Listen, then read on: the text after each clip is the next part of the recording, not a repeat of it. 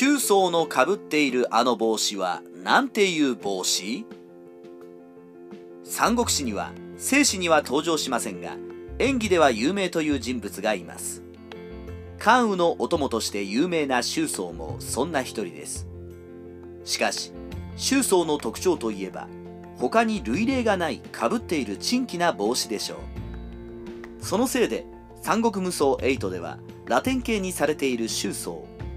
ではあの帽子のような兜は一体何という名前なのでしょうか？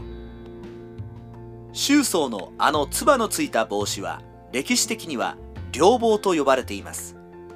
唾のついたタイプや唾の代わりにふさふさしたファーがついている時もあります。いずれも漢族ではなく北方異民族のいでたちであり周宗の出身地とされる領州のイメージに合わせて設定されている様子ですね。検索で両棒を探してみると満州族の陣笠みたいな帽子も両棒のようでかなりデザインは幅広く存在するようです。そのためか掛け軸として関羽の友になっている周宗の帽子にはただの布から鉄の兜まで様々なバリエーションが存在しています。逆に周宗の帽子が兜になっている時があります。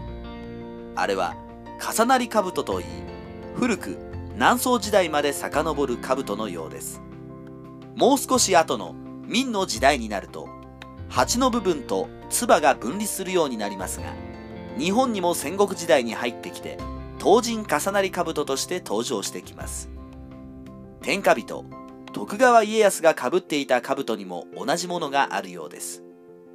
三国志演義は明代の成立ですから架空キャラの周宗は当時の異民族で漢民族の脅威だった蒙古や女神族の兜や帽子をモデルにしてデザインされたのでしょうね。特徴的な帽子の存在もあり三国志演義でも地味な活躍ながら周宗は横山三国志では布か革っぽい四角形の唾を持つ帽子をかぶって登場し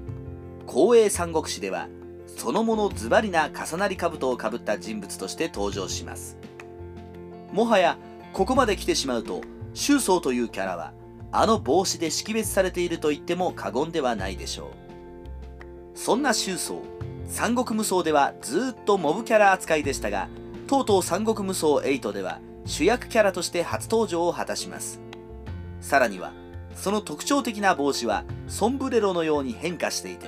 ラテン系陽気な兄ちゃんキャラクターに変化していました。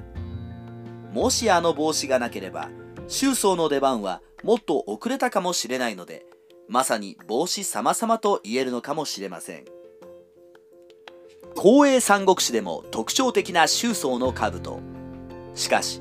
実は光栄のゲームではあと一人かぶっている人物がいます。それは